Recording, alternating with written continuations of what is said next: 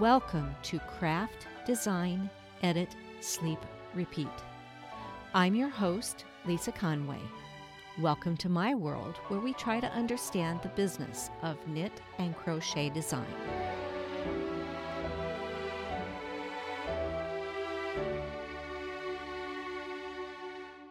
Good morning, good afternoon, good day, wherever you are.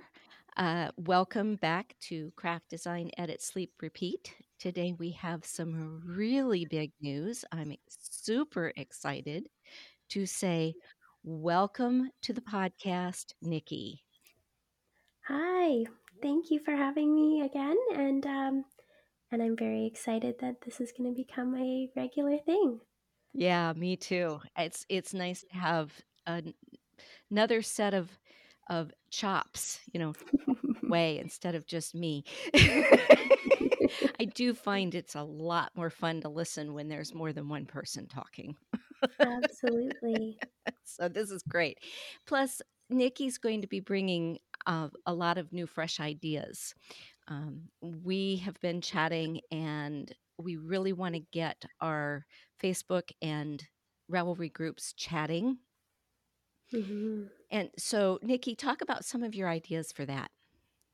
Yeah, well, we had been talking recently about having a place for tech editors and designers to come and talk to other like minded people and ask their questions and get support and build some community. And that's what I'm hoping that we can create in uh, in the craft design edit sleep repeat groups. That's kind of been my goal all along. Uh, in order to help facilitate this, we've been chatting about coming up with some ideas to, like, maybe once a week or twice a week, post a question or make some, I, you know, post some sort of idea that will help generate the the chat and help you guys get to know each other and us. And facilitate that communication because without the communication we're not really supporting each other and we really want to be there to support. So nicky kind of started it out with a little poll i thought that was rather cute and it was nice to see the answers it was it was really fun. So we will be probably doing more of that as things move forward and we get kind of settled in here. Um, it's just past spring break for those of you who are in the northern you northern americas i guess is the word i'm looking for. Mm. and so now we're getting back to work and we're we're going to buckle down and we're going to spend some time and get some ideas going. So if you have ideas feel free to post them in either of those groups and get people talking to you and share with us because that's what we would love to hear And if you have ideas for things that you'd love us to do a deep dive into on the podcast, that's another great place to bring those questions. Exactly, exactly. So, and if you don't feel like you can post it publicly yourself, don't ever hesitate to send an email to the knitdesignedit at gmail.com. That's a good place if you if you want to just stick an idea or question out there uh, and just kind of reach out to us personally, and then we can share it with the group. We can open it up for discussion, or we can put it into the podcast and take that deep dive. So, yay, Nicky! Nicky and I have actually been working together for over a year now. It doesn't seem that long because of how much time I took off last year with my medical issues, but um, Nicky is my tech editor, and I help Nicky with her tech editing, and we work together on grading. Uh, when one of us does a grading job, the other one puts a second pair of eyes on those numbers to double check them. So yeah, we've so, been working for a so while. grateful. Oh, you and me both. You and me both. Uh, recently, I I designed a pattern for a class I'm teaching, and it's amazing how many things you miss when you're doing it yourself. hmm It just is the number of things you caught on the pattern and the handout just was like, yeah. How did I manage to put in the wrong picture? Even tech editors need tech editors. Yeah, so we've been working together for a while, we know each other pretty well, and we're hoping you guys get to know us even better now that we move forward. Well, now that we've covered mm-hmm. that little bit of news, Nicky is also back to talk about pattern accessibility. Nicky has taken a course in accessibility, and she helps her clients make sure that her patterns their patterns are ready for the accessibility issues, and so we're gonna learn more about that today, and so let's get into it. So, Nicky, who needs accessible patterns? Well, um, a pattern is a set of written instructions. So when we're talking about accessibility and patterns, we're mostly talking about removing barriers for people who have print challenges. A print challenge could be a physical or cognitive consideration that makes it difficult or impossible for this person to use some or all types of written or printed information. So that could be visual impairments like blindness, color blindness, could mean dyslexia. Um, when we're talking about digital patterns, it could be light sensitivity, it could be physical disabilities affecting their um, computer use. Um, so it can cover a broad range of, of different people with different needs. And uh, you might remember a few years ago, Ravelry made some changes to their website that made it inaccessible to a number of people who were experiencing serious health problems due to light sensitivity from the way that the new website was flashing. So, removing barriers can be not just within the pattern document, but also where the pattern is available. Okay, this generates a question in my head because one of the things I didn't quite understand was what it was about Ravelry's design change that caused the problem, and you just touched on that. So it's the way the colors flash or what what about the design is it that causes this as far as you know? Yeah, it I am not an expert. You know, I'm not I'm not a graphic designer or a web web designer or anything like that. Um, but my understanding was that there was something about changes to the user interface, um, possibly with animations or just the way that things move on the screen. Um, I don't even think that Ravelry ever got a full understanding of what was happening either. Um, but certainly, uh, the people who were experiencing the problem um, were having genuine health problems when they looked at this website for whatever the reason was. Um, and I don't know whether a real a real answer was ever found. Um, Okay. Yeah, it's it's one of those discussions that comes up from time to time because you and I both know Tiffany is one of those users that ended up getting migraines from the change. And mhm. so we know it's very real. It's just there's never been an answer as to exactly what it was that caused the problem. Yeah, and at the time, Ravelry's response was sort of to say that it wasn't real, that that these health problems were not really being caused by the website, and um, and I personally don't feel that that was the right way to handle it. Um, but they did Yeah. make they did make some changes. They did offer alternative ways of looking at the website, um, They did that for a while. Unfortunately, they removed those and that's what I didn't, you know, I I get what they probably had to do. The the classic version was on probably old hardware, and that hardware was probably getting ready to expire. Having a husband in that field, I get that there can be real challenges in maintaining those things from a financial perspective and from a reality perspective from, you know, how it's housed, what kind of software it's housed on, that sort of thing. So that may have been the issue, but it's it's sad that they couldn't find a way to maintain that classic view for those who needed it. It, it was kind of sad. Yeah, and, um We've got gone down a rabbit hole, I apologize for that, it's just do something that comes up.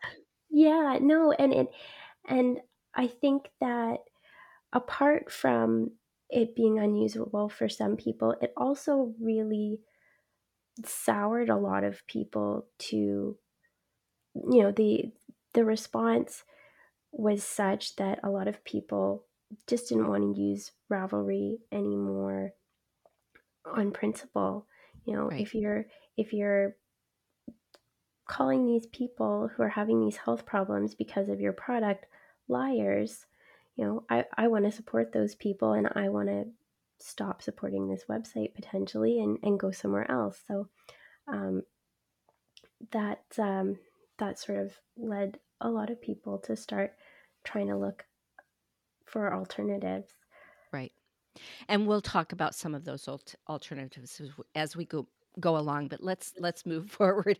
I sorry I I sidetracked us, guys. Um, so what made you think of adding accessibility consulting to your list of editing expertise? Well, it was around that time that that people started talking a lot more about accessibility, and that was what put it on my radar. Um, I, at that time, connected with Renee Van Hoy, who was one of those people who was looking for an alternative.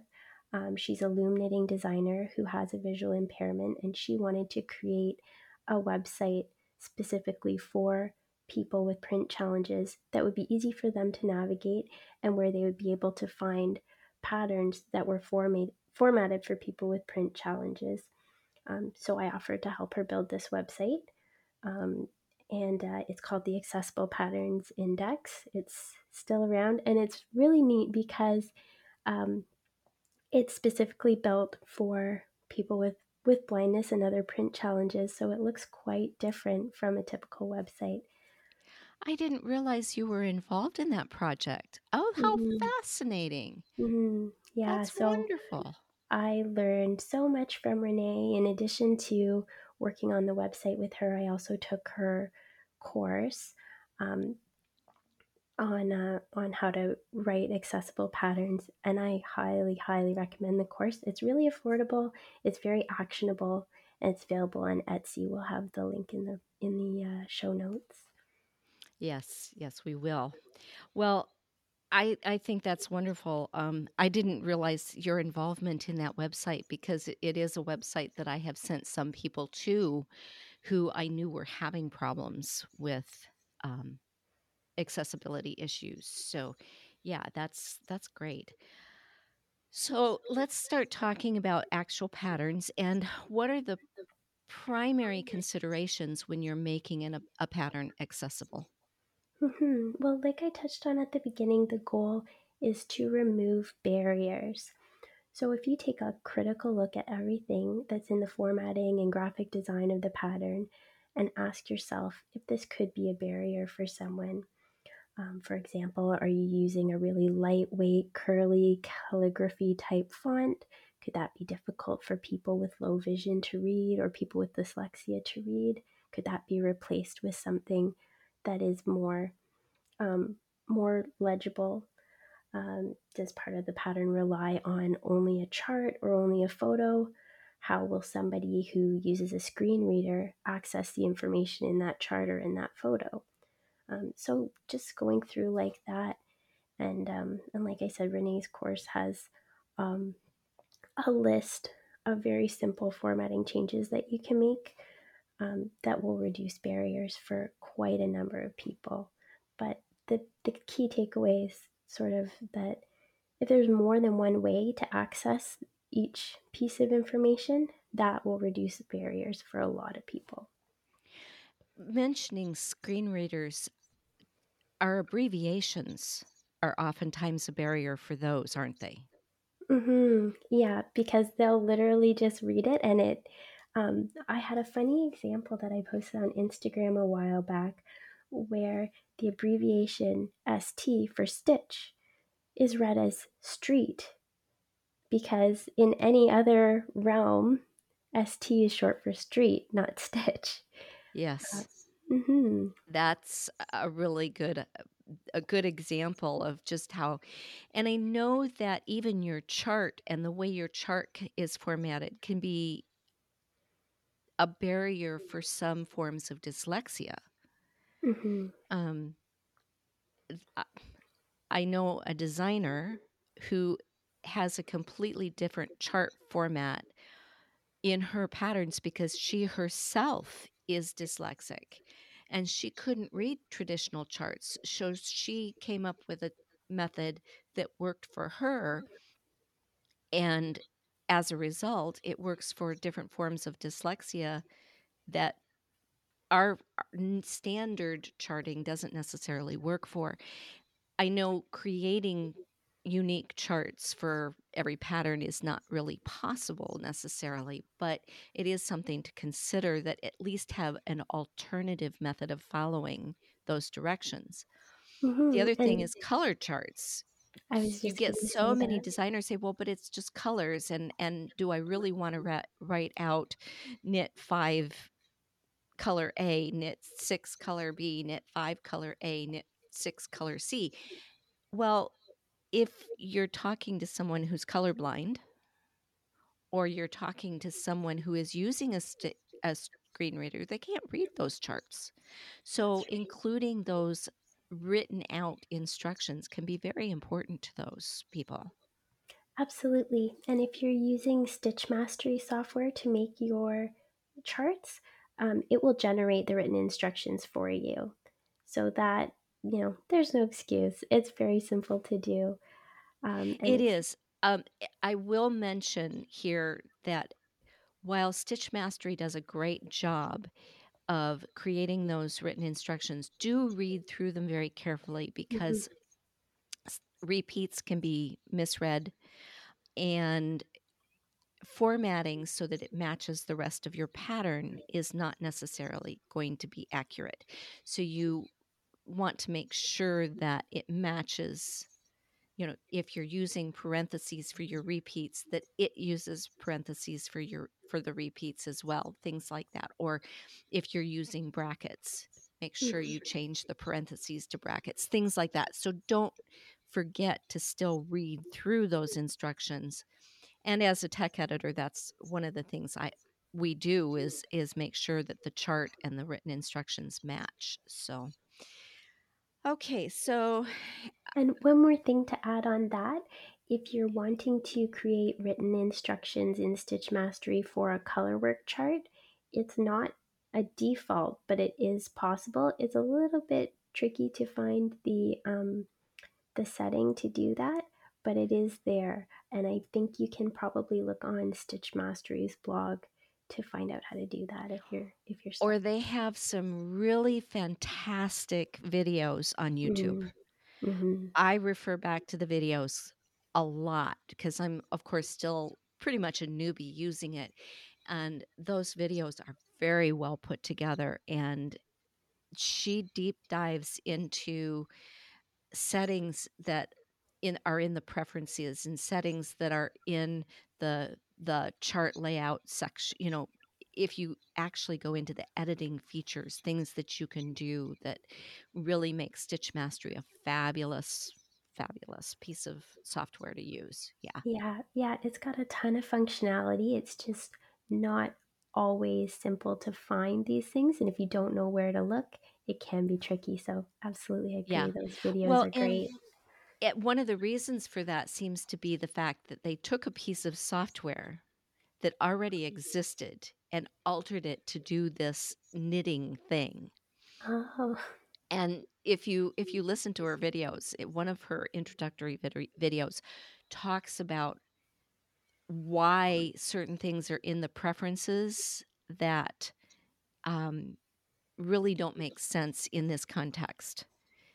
But they haven't figured out a way to to take it out because if they take it out, it it you lose the functionality. I Mm. it's an interesting video. Anyway, yeah. So, are there different types of accommodations for different groups of accessibility challenges? There are, but the principles are the same, and there is a lot of overlap. The principles being looking for barriers and removing them. Um but the Accessible Patterns group on Ravelry and also Renee's course have done an excellent job of kind of distilling down a simple list of guidelines that will make patterns more usable for a number of groups, including low vision, screen reader users, color blindness, and dyslexia. So you can just, you know, follow those guidelines. And if you do that, it will result in a document that will be accessible to users with a variety of challenges. Having not actually read this information or, or taken Renee's course yet, it is on my list for this year. Um, I have a question. I actually have a child who is dyslexic, but her dyslexia is not the standard um, mixing up of the letters and turning things backwards. It relates more to how her brain connects to her hand and things are written. But it does affect how uh, she understands right and left, back and front. Right and left tends to provide more of an issue than back and front. But I noticed as she was trying to learn to read patterns that it was a challenge for her from that standpoint. Is there anything you can think of in what you've learned and what you've been doing that helps with because we talk about the right needle, the left needle. Is there any way you can think of to adjust the wording for someone that's got that kind of an issue? Well, I personally try my best not to refer to the left needle and right needle in most situations when I'm writing a pattern myself because I'm left handed and I do knit right handed, but some people knit left handed. I crochet left handed. So I really try to write patterns in such a way that it doesn't matter which direction you're working. Um, that makes sense. So would it be um, like working needle versus I don't know what what the other needle the one that's just holding the stitches that you're working off of versus the needle you're working on too. How would you word mm-hmm. that difference? I'm just trying to come up with a specific example of how we could change that. Yeah, that's um and I wish I had, I wish I had thought to, I, I, I wish I had Yeah, we'll have to put our we'll have to come back to Sorry. I I threw Nicky with this question because it didn't occur to me until we started talking. You know, that's it. You you come up with this list of questions, but you know they're not, not they're not complete. That there's going to be something that said that that you end up digging deeper into. Anyway, we'll work on that. I, off off the cuff, I, f- I think that most of the time when I'm referring to left needle and right needle, it's when describing a stitch, such as you know describing a, an increase or decrease and and things like that. And quite often, um, you can include a video link as a supplemental way of of um, giving the person information on how to do that particular stitch and things like that. I don't think I refer to the right needle and left needle within the written pattern too much. Yeah, it's usually just like for for example, when describing an SSK, mm-hmm. you know, you're slipping from the left needle to the right needle. And I think maybe if you're slipping to the working needle and just don't even refer to the left needle at all. Yeah. That might be a a good alternative. It's it's kind of funny. It occurs to me only because when I'm the passenger in the car, which I have been for the last 9 months, and she's driving, I can't say, "Okay, turn left here." I have to say, "Okay, you're gonna turn in your direction at this next light." Yeah. Right? Because left means nothing to her brain. And while she can sometimes get there if she's got enough time to think about it, if you're coming up on that intersection and you want her to turn in that direction, you have to give her a more specific direction. And so I've gotten used to turn your way, turn my way Mhm, instead mhm. of turn left, turn right. And so it occurs to me that when we refer to things in terms of which side, the the left side, the right side, that that could be a barrier for someone that I had not really even thought about, even though it exists in my own life. Mhm. And in in pattern writing, I recently did a a crochet pattern, and like I said, I crochet differently than a lot of other people, so I was referring to, you know, you're gonna work the first shoulder, and for me, that happened to be the left shoulder, but for my testers, it happened to be the right shoulder, so I talked about the first shoulder and then the second shoulder so that those instructions would be clear regardless of which way you're working it. Yeah, that makes sense. Okay. Yeah, and and when you mentioned the right left-handedness in terms of how you actually create your stitches, I know I a number of left-handed knitters that know that they construct stitches backwards, but they literally have to translate the pattern in their heads in order to accomplish that. Right, because your left leaning decreases and right leaning decreases. Would they be leaning in the opposite direction? In some cases, I think they do. I I I'm not sure. I actually know knew a left-handed knitter that watching her knit, it was almost like for for me, you know that process of instead of purling the next the next row of stockinette, you leave the the public side facing you and you knit in the opposite direction, Mhm. right? And there's a very specific way you can do that. I forgot to turn something off and my things all beeped at me. Sorry about that. I hope it didn't come through. Anyway, um watching her knit was like watching someone that that knits backwards. Mhm. But for her, that was perfectly normal. Yep, that's how I feel about crochet. When I watch a right-handed person crocheting, I'm like, "That looks so backwards." Well, and I have another friend that wanted me to teach her how to knit, and because she's left-handed, we really struggled. Mhm. Even because she could not translate even facing me. She couldn't get the movements right, and I always wished I could have gotten the 2 of them together. Mhm. It n it didn't work. Anyway, uh, so yes, different types of people. Different forms of dyslexia require Mhm. different types of barrier changes.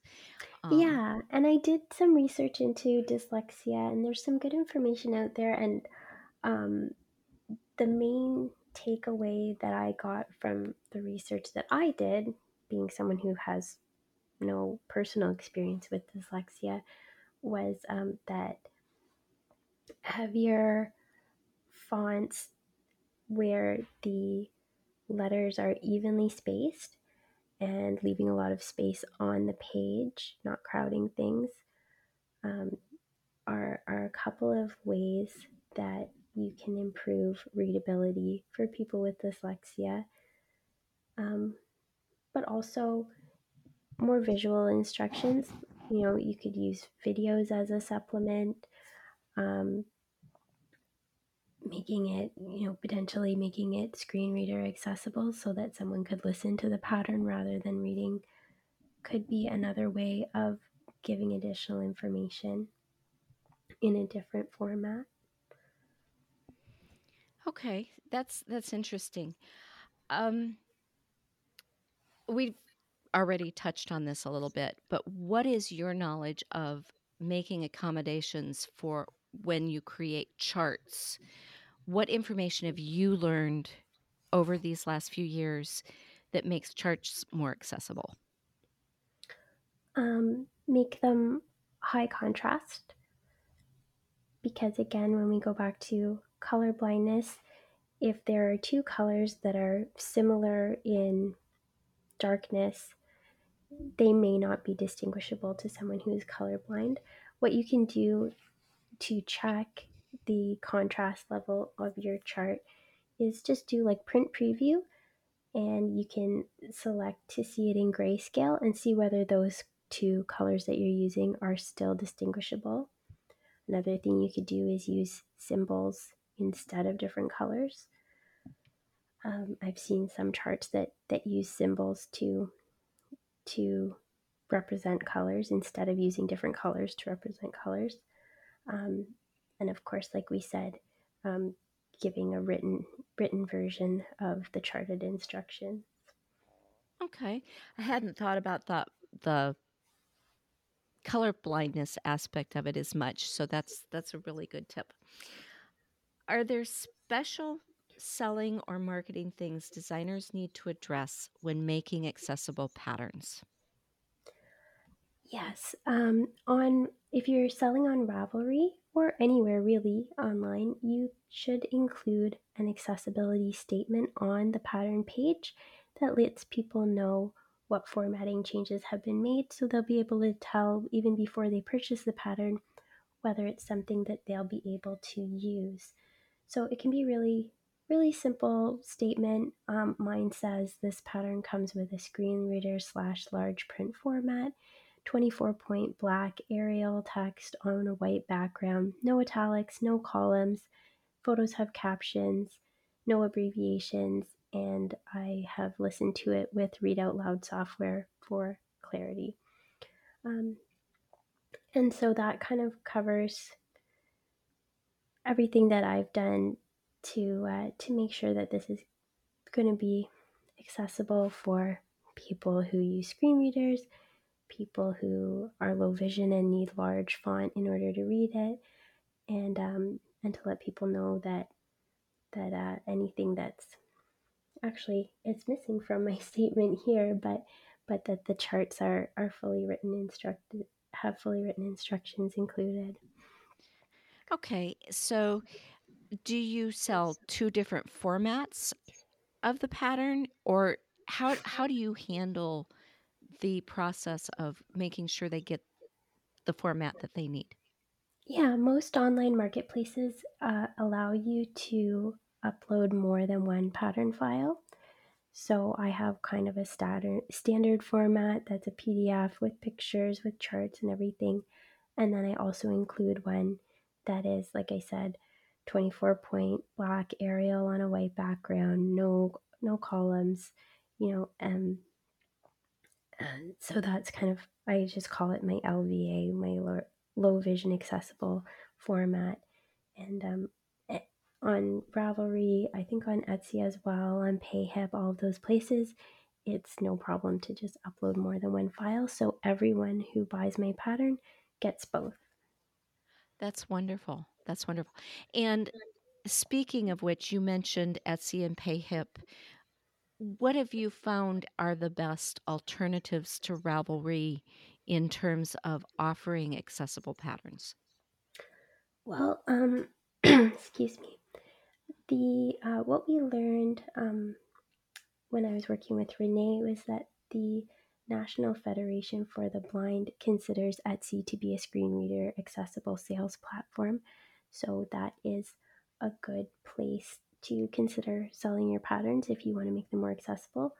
Um, of course, the accessible patterns index that Renee and I built doesn't sell patterns directly from it.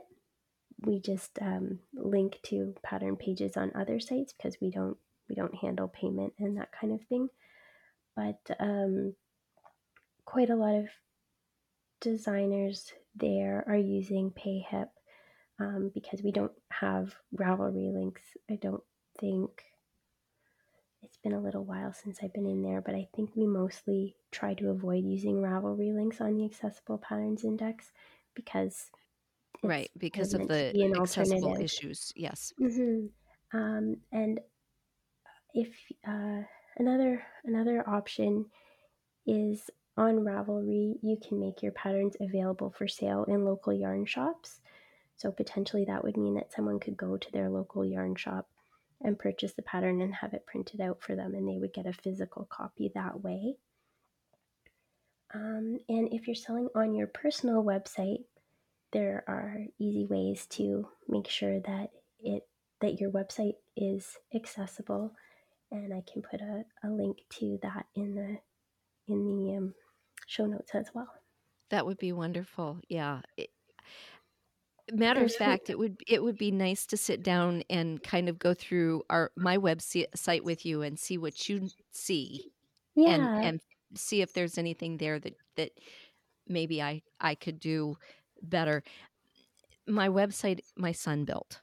mhm. I, I will be honest. He is studying to be a a programmer, a coder, and so one of the courses he has taken, he he, he is a certified web engineer. He did those college classes before he ever graduated high school. So I, of course, obviously went, Sean, I need this. But of course, he's still fairly new at it and wouldn't have thought of those issues. And so it would be good to take a critical look at it. yeah. Um, well, if he's studying um, web developing, they probably do touch on accessibility because it is becoming more of a standard for all types of businesses. Um, I know in Canada, government and other large employers are required to have an accessible website now, and there is an international standard called WCAG that a lot of larger organizations are required to adhere to. And um, the, the link that I was talking about that I'll share in the show notes, it um, you can put your URL into it and it'll scan your website and let you know where it falls on these WCAG standards. wonderful, wonderful. Um, I'll have to do that. The, a question occurred to me just a moment. My uh, it's early in the morning here, folks. Four hour time difference between Nicky and I. um. Oh, PayHip.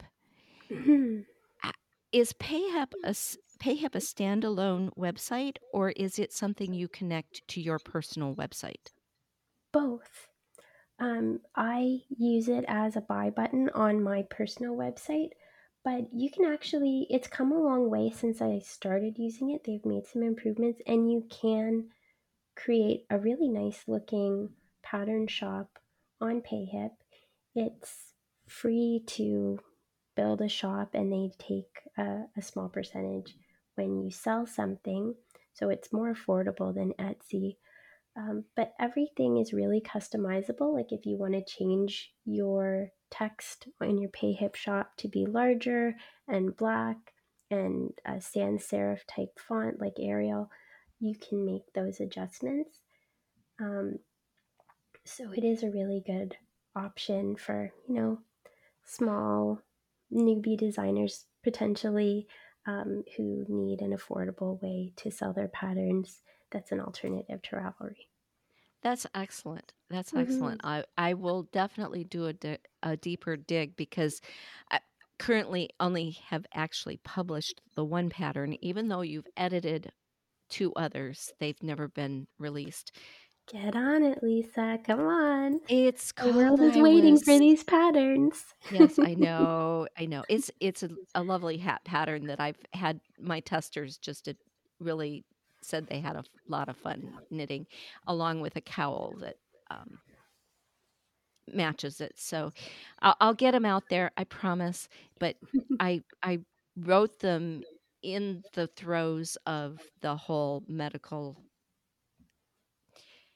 And let me tell you, folks, even though they're lightweight narcotics.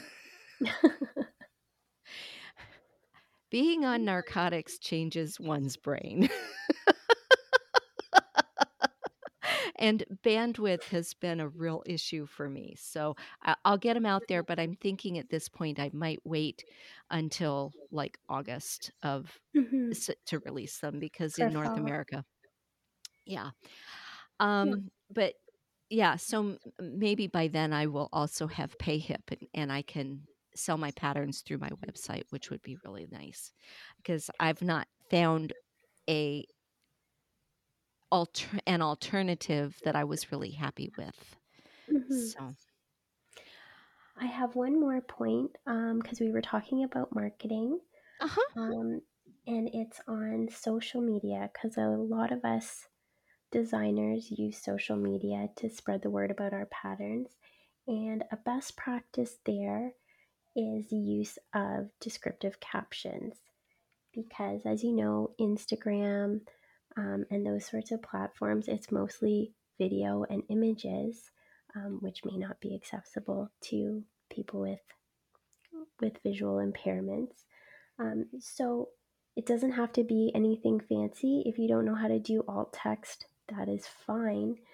You can just write a description in the the vi- visible caption of your photo that says this is what the picture is of. I And know you that know, Instagram does when you actually create your post, have a spot where you can put your alt text. Mm-hmm. It's and it's right there in the posting process, so if you're reading through and you see where it says alt text, that is text that is read by screen rea readers in place of a photo that tells the low vision person what the photo is of. Yeah, it will be read by screen readers. Um, but if somebody is using a computer and they're just blowing it up large so that they can read the text on the screen, a caption will work for them too. Right. So, um, so it just it's more information for Do you put it in do you put it in both places? Just to make sure you're hitting everybody? Well, the a screen reader will read the text that's visible to you and I as well, so it kind of would be a duplication. Um, so generally, I just make sure that it's somewhere in the caption, even if Okay. uh, even if I don't do the alt text. That's great. That's gr hmm that's really good. Okay. And kinda last, um, who should consider making their patterns accessible? Everybody, and I'm sure you expected that answer, but let me tell you why. Out of the, you know, what is there, millions of patterns on Ravelry now? I looked at how many are tagged as low vision accessible. I looked today, it's less than 1,500. So, Oh, wow. Yeah, so potentially you could be putting your pattern into a much smaller pond where it can be used by a number of people and, and get seen by a number of people uh, where it might not be otherwise. So, it's, I just think it's a great idea to do that. Um, but also, you know, there's there's really no reason not to. Um, anybody can anybody who can write a pattern can write an accessible pattern. It's not rocket science, um, and it's not difficult. It's just just knowing what to look for and what changes to make um, to make it more useful for more people. And this brings me to a very odd question in some ways, but very normal question in others. When you are turning a pattern into an accessible pattern for your client, about how much time does that take? It depends on the pattern. Um, it It could take an hour or less if it's just, you know, things like changing the font and replacing some uh, abbreviations with the whole word and things like that. Um, I did work on a pattern that included extensive color work charts.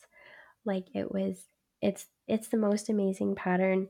It's called Between the Dragon and His Wrath by Kathleen Sperling. And it's a really, really beautiful, intricate color work design um, with dragons and castles. And I think there were at least 10 charts. So there was a lot to go through for that one. Um, and it did take more time. But it, you know, it, it was important to her to make sure that the pattern was going to be accessible. So we did it. I love that. I absolutely love that. That something that extensive that the designer has taken everyone into consideration that they could possibly try to meet for. I mean, we can't meet the needs of absolutely everybody, but we sure can try. It it doesn't take that much effort to to Mhm. to think about those who maybe want to but otherwise can't. Mhm. And if we put ourselves in the mindset of trying to meet the needs of the the many instead of the few. Don't you think? Absolutely. Absolutely. Well I said. am so thrilled to have spent this time and learned more about you and the fact that you were so involved.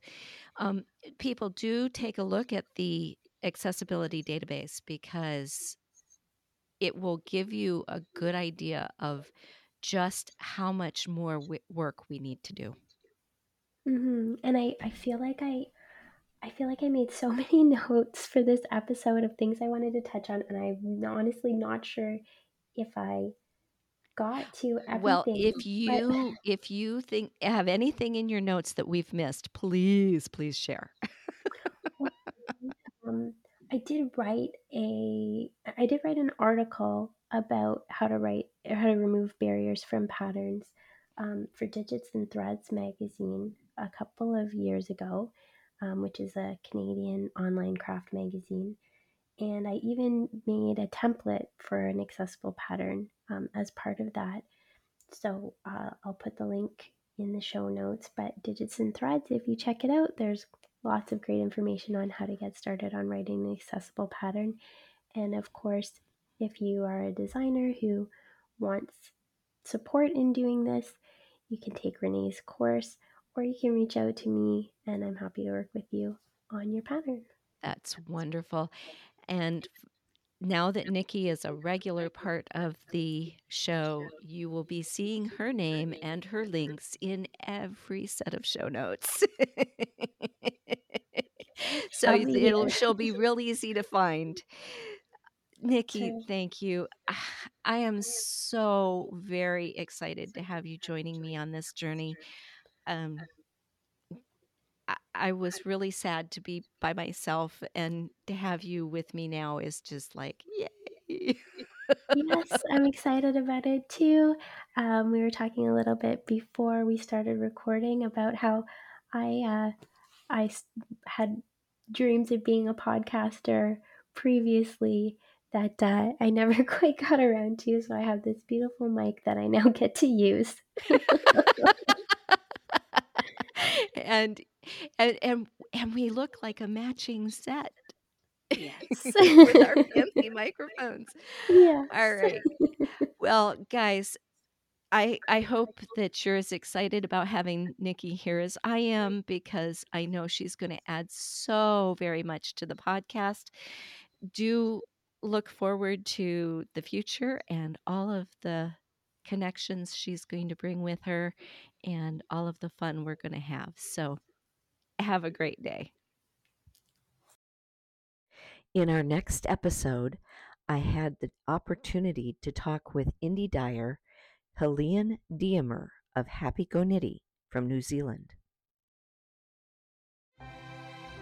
Don't forget to like and subscribe wherever you listen, and join the conversation in our Ravelry or Facebook groups.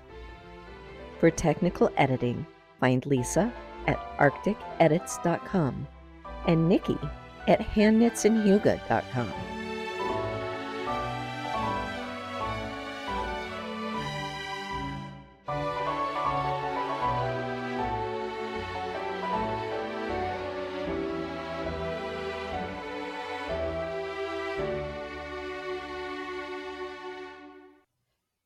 can't see my monitor because the sun's in my eyes.